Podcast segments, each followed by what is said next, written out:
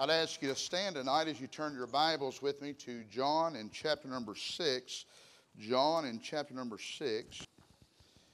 And we'll go to the end of the chapter tonight, John in chapter number 6. It's been good to be here already tonight. Amen. I've heard Brother Broadus preach many times, but never have I heard him preach any better than tonight. Appreciate that powerful message from Brother Broadus. John chapter number 6. Let's read verse number 66 and verse number 67.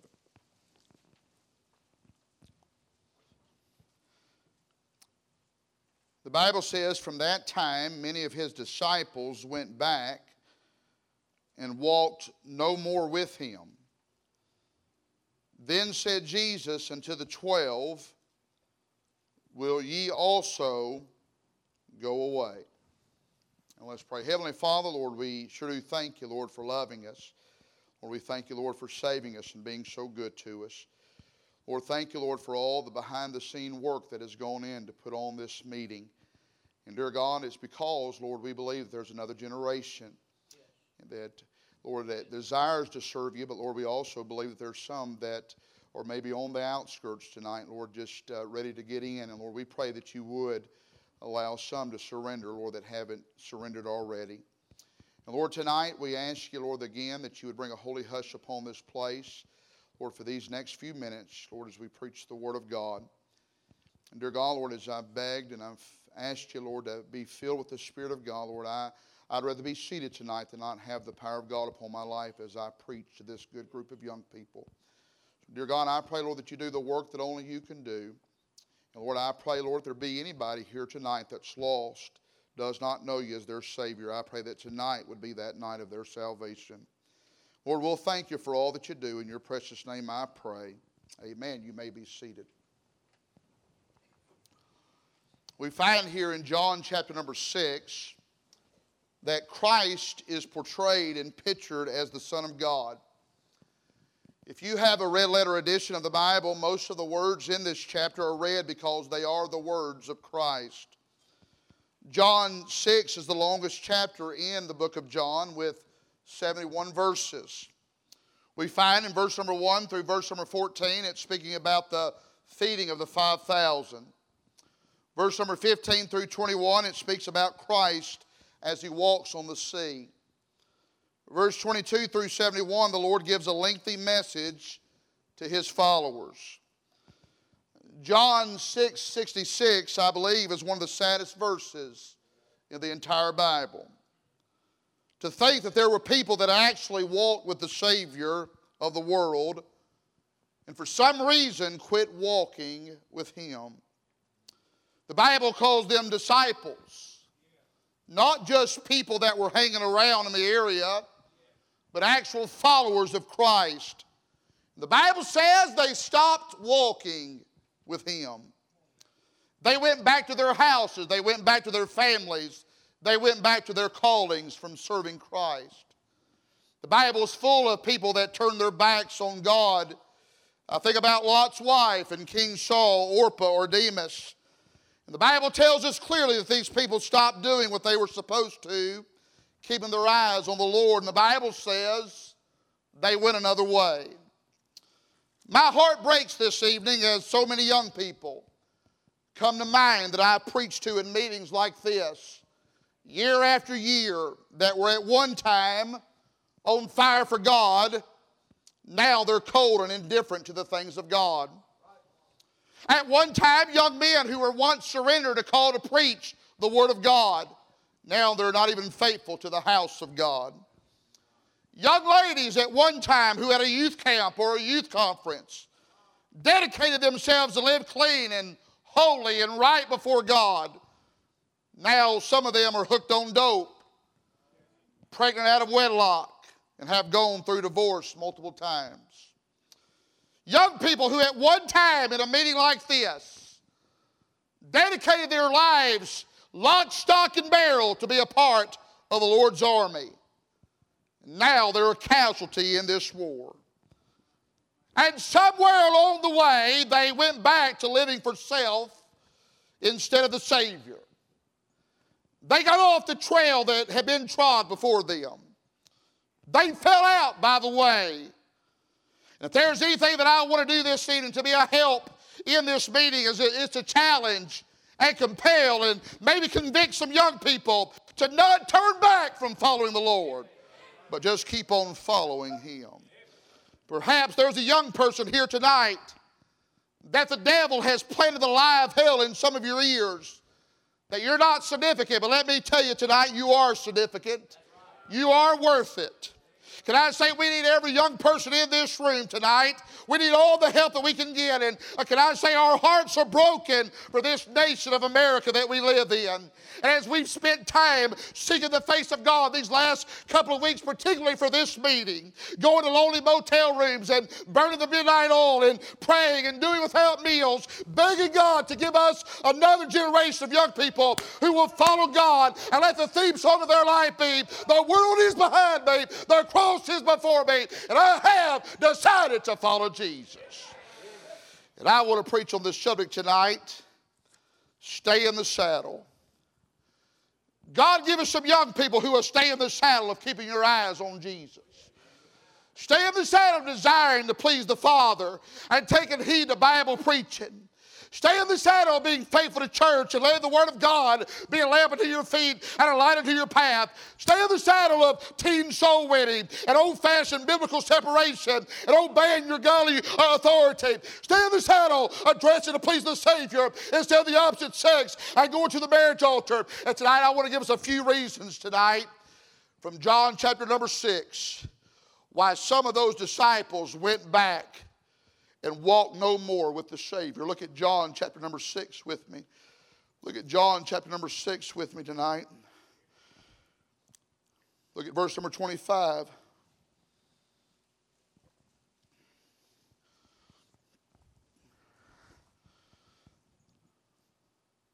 The Bible says, when they had found him on the other side of the sea, they said unto him, Rabbi, when camest thou hither? Jesus answered them and said, Verily, verily, I say unto you, ye seek me not because you saw the miracles, but because you did eat of the loaves and were filled. Labor not for the meat which perisheth, but for that meat which endureth unto everlasting life, which the Son of Man shall give unto you, for him hath God the Father sealed. Jesus told that crowd, He said, You didn't seek me because you saw the miracles, but because you did eat of the loaves. Can I say, first of all, some of them turned their back and walked with God no more because of their fleshly craving. Because of their fleshly craving. There wasn't any spiritual intentions in, their, in this question whatsoever, but it was from a fleshly standpoint. That question had nothing to do about the Savior being in their presence, but everything to do with when the next time they were going to eat. The multitude followed them as long long as he was multiplying the fish and the bread. But when he began to give doctrine, they began to scatter. They turned their back on the Lord and they walked no more with God. Can I say, young people, we're glad you're here. We want you to enjoy yourselves. We want you to get involved in the games and the competitions. We want you to laugh during the skits and eat the good food and tour the college. We want you to get your Bible signed and make new friends. We want you to take it all in. But a little over 36 hours, NYFC 2021 will be over. And you'll go back to your town and back to your city and back to your youth department. And it'll be quite a while before you go to a meeting like this with youth camp and summer youth conferences. See, it's easy to fall in line with what's going on as long as the crowd is doing it and your youth director is watching it. For many of you, NYFC is the Super Bowl of youth meetings. But if you don't watch it, you'll get so enamored with the excitement of all the activities. And when you leave here and go back to regular, ordinary, run the mill days, the devil will paint you a pretty picture that has more glitter and glamour than that youth department back home. You, you, see, the world has always been more intriguing to the flesh than following the Lord. Isaiah prophesied how the world and those who wanted nothing to follow the Lord portrayed the Savior. The Bible says in Isaiah 53, verse number 1 through 5, the Bible says, Who hath believed our report, and to whom is the arm of the Lord revealed? For he shall grow up before him as a tender plant, and as a root out of dry ground. He had no form nor comeliness, and when we shall see him, there is no beauty that we should desire him. He is despised and rejected of men, a man of sorrows, and acquainted acquainted with grief, and we hid, as it were, our faces from him. He was despised, and we esteemed him not. Young people, can I say tonight, we want you to enjoy the fun of youth conference, but more importantly, we want you to exalt the Father with your life. We're honored to preach to you as teenagers here tonight, but can I say more importantly than preaching to you as teenagers, we want to still be preaching to you when you're married and you have your own kids. And child of God, can I say, don't fall in love with excitement, fall in love with the Savior. Amen. Can I say the sad reality is we've seen many who have come to meetings like this and they've sang the songs. They've got involved with the competitions. They've even made decisions at the altar. But then they get away from a meeting like this, get away from the crowd and the conference, and all of a sudden begin to crave those things of the flesh. If you don't watch a young person, the devil will paint a glamorous picture and convince you it's okay to go to that non denominational so called church down the road called the Grove or the Grapevine or the Gathering with their live bands and sensual music and larger youth groups and plant the seed in your mind that it's okay to go there because church is in its title. The devil paints a pretty picture to get you away from this meeting and back in the presence of those friends that too, were too cool to come to NYFC.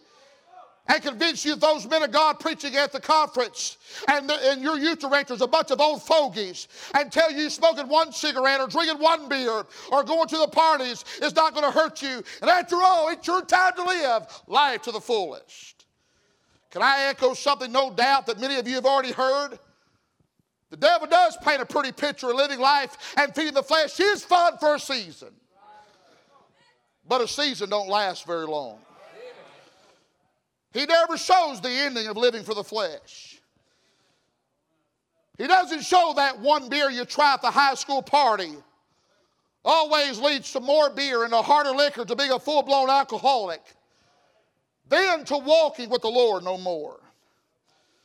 He never shows the ending of experimenting with drugs just to have a little fun with the worldly friends. He never shows you stealing from loved ones to feed the habits that you've created in your life.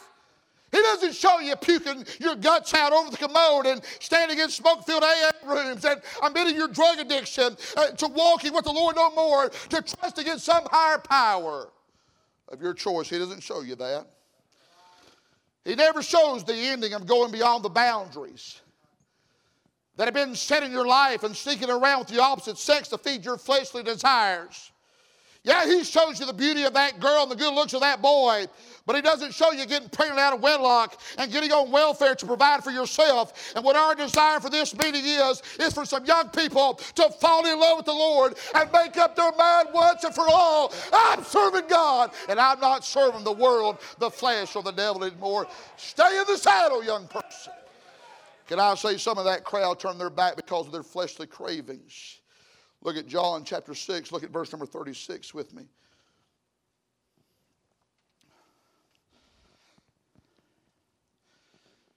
John 6, verse number 36. But I said unto you that ye also have seen me and believe not. All that the Father giveth me shall come to me, and him that cometh to me I will in no wise cast out. For I came down from heaven not to do mine own will, but the will of him that sent me. And this is the Father's will which hath sent me, that of all which hath given me I should lose nothing, but should raise it up again at the last day. And this is the will of him that sent me, that every one which seeth the Son and believeth on him may have everlasting life, and I will raise him up at the last day. The Jews then murmured at him because he said, I am the bread which came down from heaven. And they said, Is not this Jesus, the son of Joseph? Whose father and mother we know, how is it then that he saith, I came down from heaven? Can I say some of that crowd turned their back and walked no more with God because of their fleshly craving? But some of that crowd saw Jesus as just a familiar citizen of that town. Can I say the multitude showed their contempt of Christ by refusing to accept his heavenly claims and insisting that he was nothing more than a son of earthly parents, Joseph and Mary. In other scripture, they said among themselves, Is not this the carpenter's son? They had gotten too familiar with the Savior. They were following the Lord as long as He was multiplying the fish and the bread. They were for the Lord as long as He was healing the blinded eyes, the deaf ears, the lame to walk. But when the Lord claimed who He was, the Son of God, who giveth eternal life, that crowd said, Oh, don't pay any attention to him. That's just Joseph and Mary's son. I've got news for that crowd. Joseph and Mary were the Lord's earthly parents, but Joseph was not his father. Thank God Jesus was conceived of the Holy Ghost of God. And some of this crowd went back and walked with the Lord no more because they just saw Jesus as a familiar citizen. They lost the all of it all that he was the God man. There's no doubt in this crowd of young people tonight, most have seen the miracles of God's saving grace in your own life and the life of others. You've heard the testimonies and may have even experienced for yourself God answering specific prayers in your own life. Some of you have seen the revival fires burn in your own youth department. You've experienced the joy of serving God and going to youth camp and teen soul winning. Some of you young preachers, you've sensed the touch of God in your life as you preached.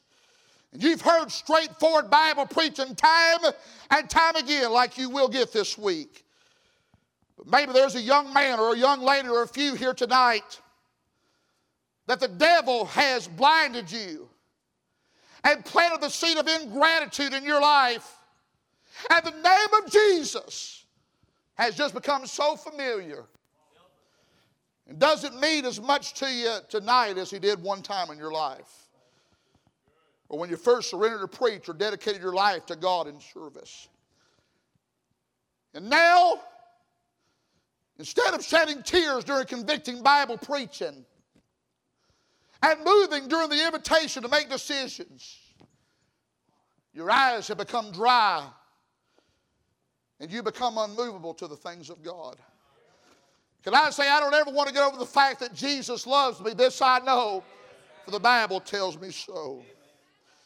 Can I say, young person, you're traveling down a hard road tonight when you travel down the road of familiarity and ungratefulness to the Lord.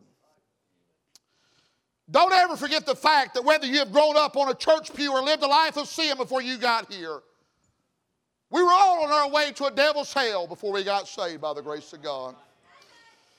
Those of you who have been afforded to grow up in a good, godly Christian home, and you never had to open up the refrigerator and saw beer cans and never uh, knew what it was to miss church on Sunday because your parents were fighting a hangover, don't ever get too familiar with the grace of God affording you that life.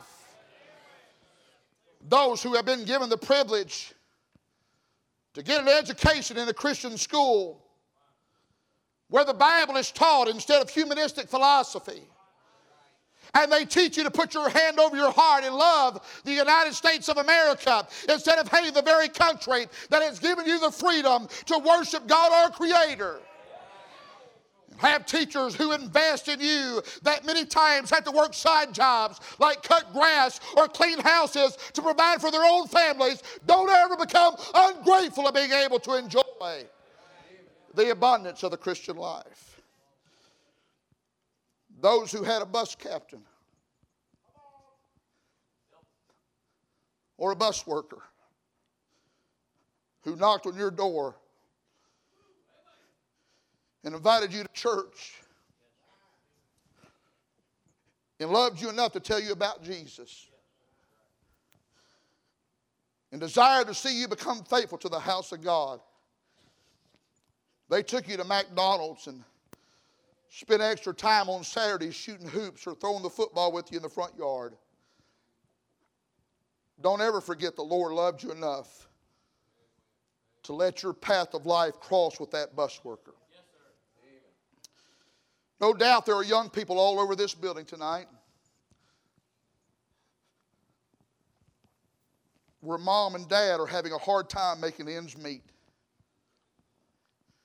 And they couldn't afford to send you to NYFC. But some behind the scene golly layman gave money so you could be here. You may never know whoever gave, whoever gave it, but don't ever get too familiar with the goodness of God. Can I say tonight, I don't ever want to get familiar with the fact that one day I was on a fast train to hell, but thank God the grace of God came by my way one day. I don't ever want to forget that if it were not for the grace of God, I'd be entangled in the snares of my sin. But thank God tonight, I'm right smack dab in the center of God's will. I don't ever want to forget the Word of God's changed my life. And instead of being a child of the devil, thank God I'm a child of the King. Thank God the blood has been applied to the doorpost of my heart. Thank God for His grace, His mercy. Thank God for justification. Amen. Thank God the Lord has given me eternal life, and no man can pluck me out of the Father's hand. I don't ever want to get used to the name of Jesus. And his name just becomes so familiar. Can I say some of that crowd turned their back and walked no more with the Lord because of his fleshly cravings, for their fleshly cravings? Some saw Jesus as a familiar citizen. Third of all, look at John chapter 6. Look at John chapter 6, verse number 60 and 61.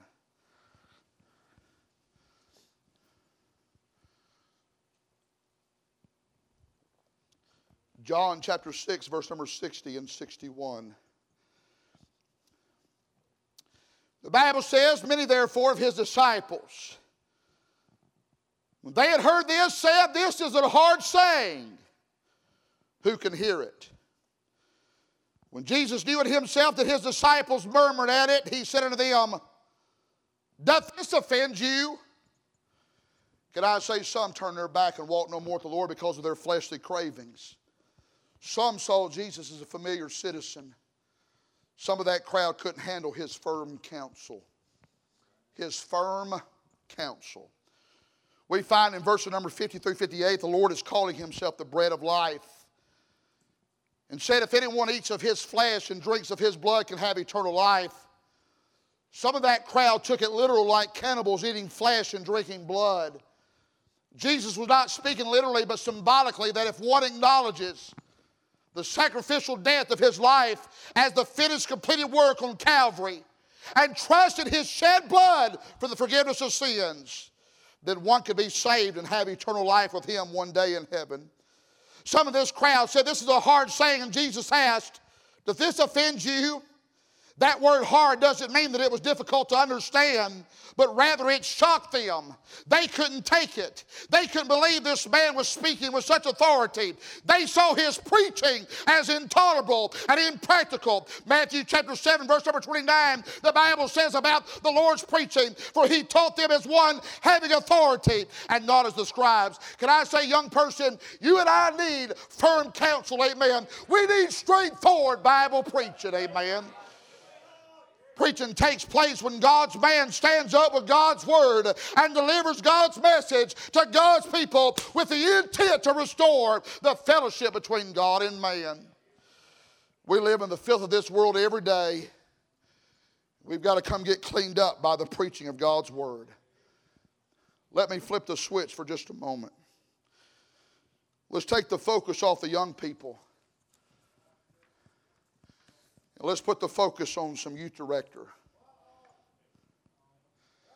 I believe young people don't nearly have a hard time in hard, straightforward Bible, in your face Bible preaching as some who lead youth departments have in preaching it. Can I say America was built on Bible preaching and she'll be destroyed because of the lack thereof? When you stand before those teenagers on Sunday, youth director, it's not time to be hip and cool. It's a time where you stand before the living and the dead, and it's time to preach the Word of God. Quit trying to be the most popular and get your teenager to fall in love with you. My friend, get him to fall in love with the Savior. When David fell into sin, he didn't need a bosom buddy, but he needed a Nathan to tell him, Thou art the man. Quit conversating about the latest Hollywood movie and start lifting up the holy God of heaven. Quit being more concerned with the paycheck for the position you hold and start fulfilling your purpose. And that purpose is to teach and train that young person to be more like God. You, director, you only get two hours max a week with your teenagers. And the top of your conversation shouldn't be the latest UFC fight, an NBA All Star, but it should be a time where you stand and point them to the cross of Calvary. And the reality is, we expect many decisions to be made this week by the young people. Perhaps there's a young youth director here that needs to make a decision this week to quit wasting God's time and the young people's time and get a holy desire to go back home and build a Christ honoring youth department. And on the flip side, young person, if you do have a youth director or a pastor that preaches it straight and true, you shouldn't buck it. You should thank the Lord they love you enough to tell you the truth. I still believe there's power in old fashioned Bible preaching. I believe there's still power to bring revival to your youth department. I believe Bible preaching still has power to call young men to preach and uh, bring honor uh, to your mom and dad and keep you singing Amazing Grace and keep a smile on your face and keep you pure to the marriage altar. I still believe Bible preaching has power for you to live in victory instead of defeat. Can I say some of them had fleshly cravings? Some of them saw the Lord as a familiar citizen. Some of them couldn't take the firm counsel. But lastly, Look at it with me. Look at verse number 64.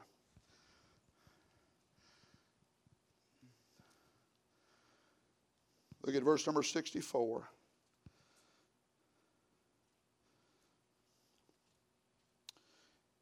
The Bible says, But there are some of you that believe not. For Jesus knew from the beginning who they were that believed not and who should betray him. And he said, Therefore I said unto you that no man can come unto me except it were given unto him of my Father. From that time, many of his disciples went back and walked no more with him.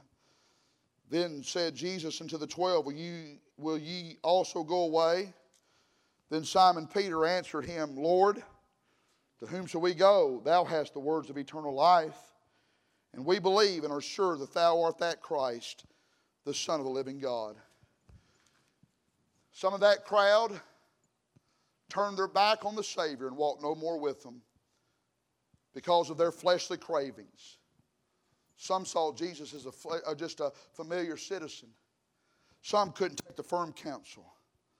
But many, Jesus said, turned their back and walked no more with them because of their fake Christianity.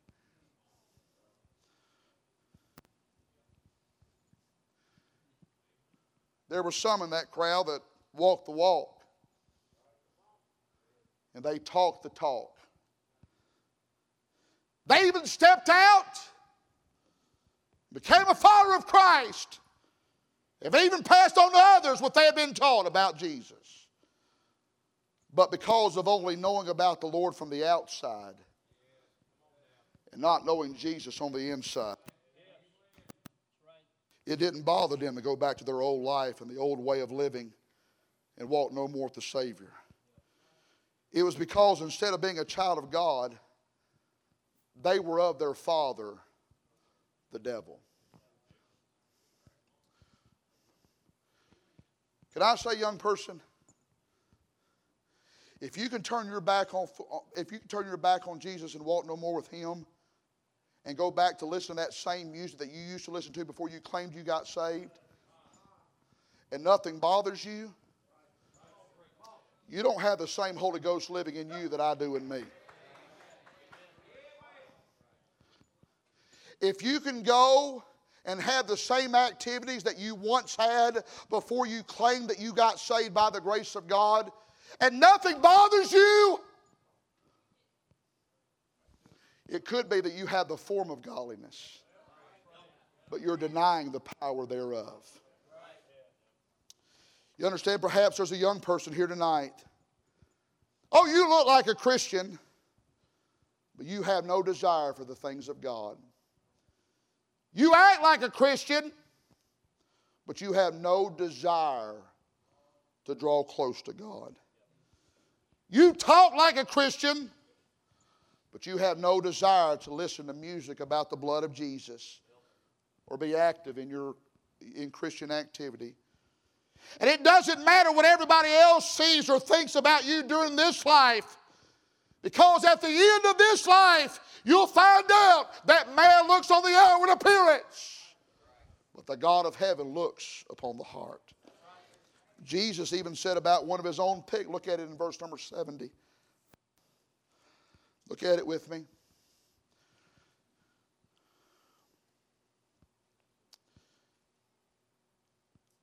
Jesus answered them, Have not I chosen you twelve?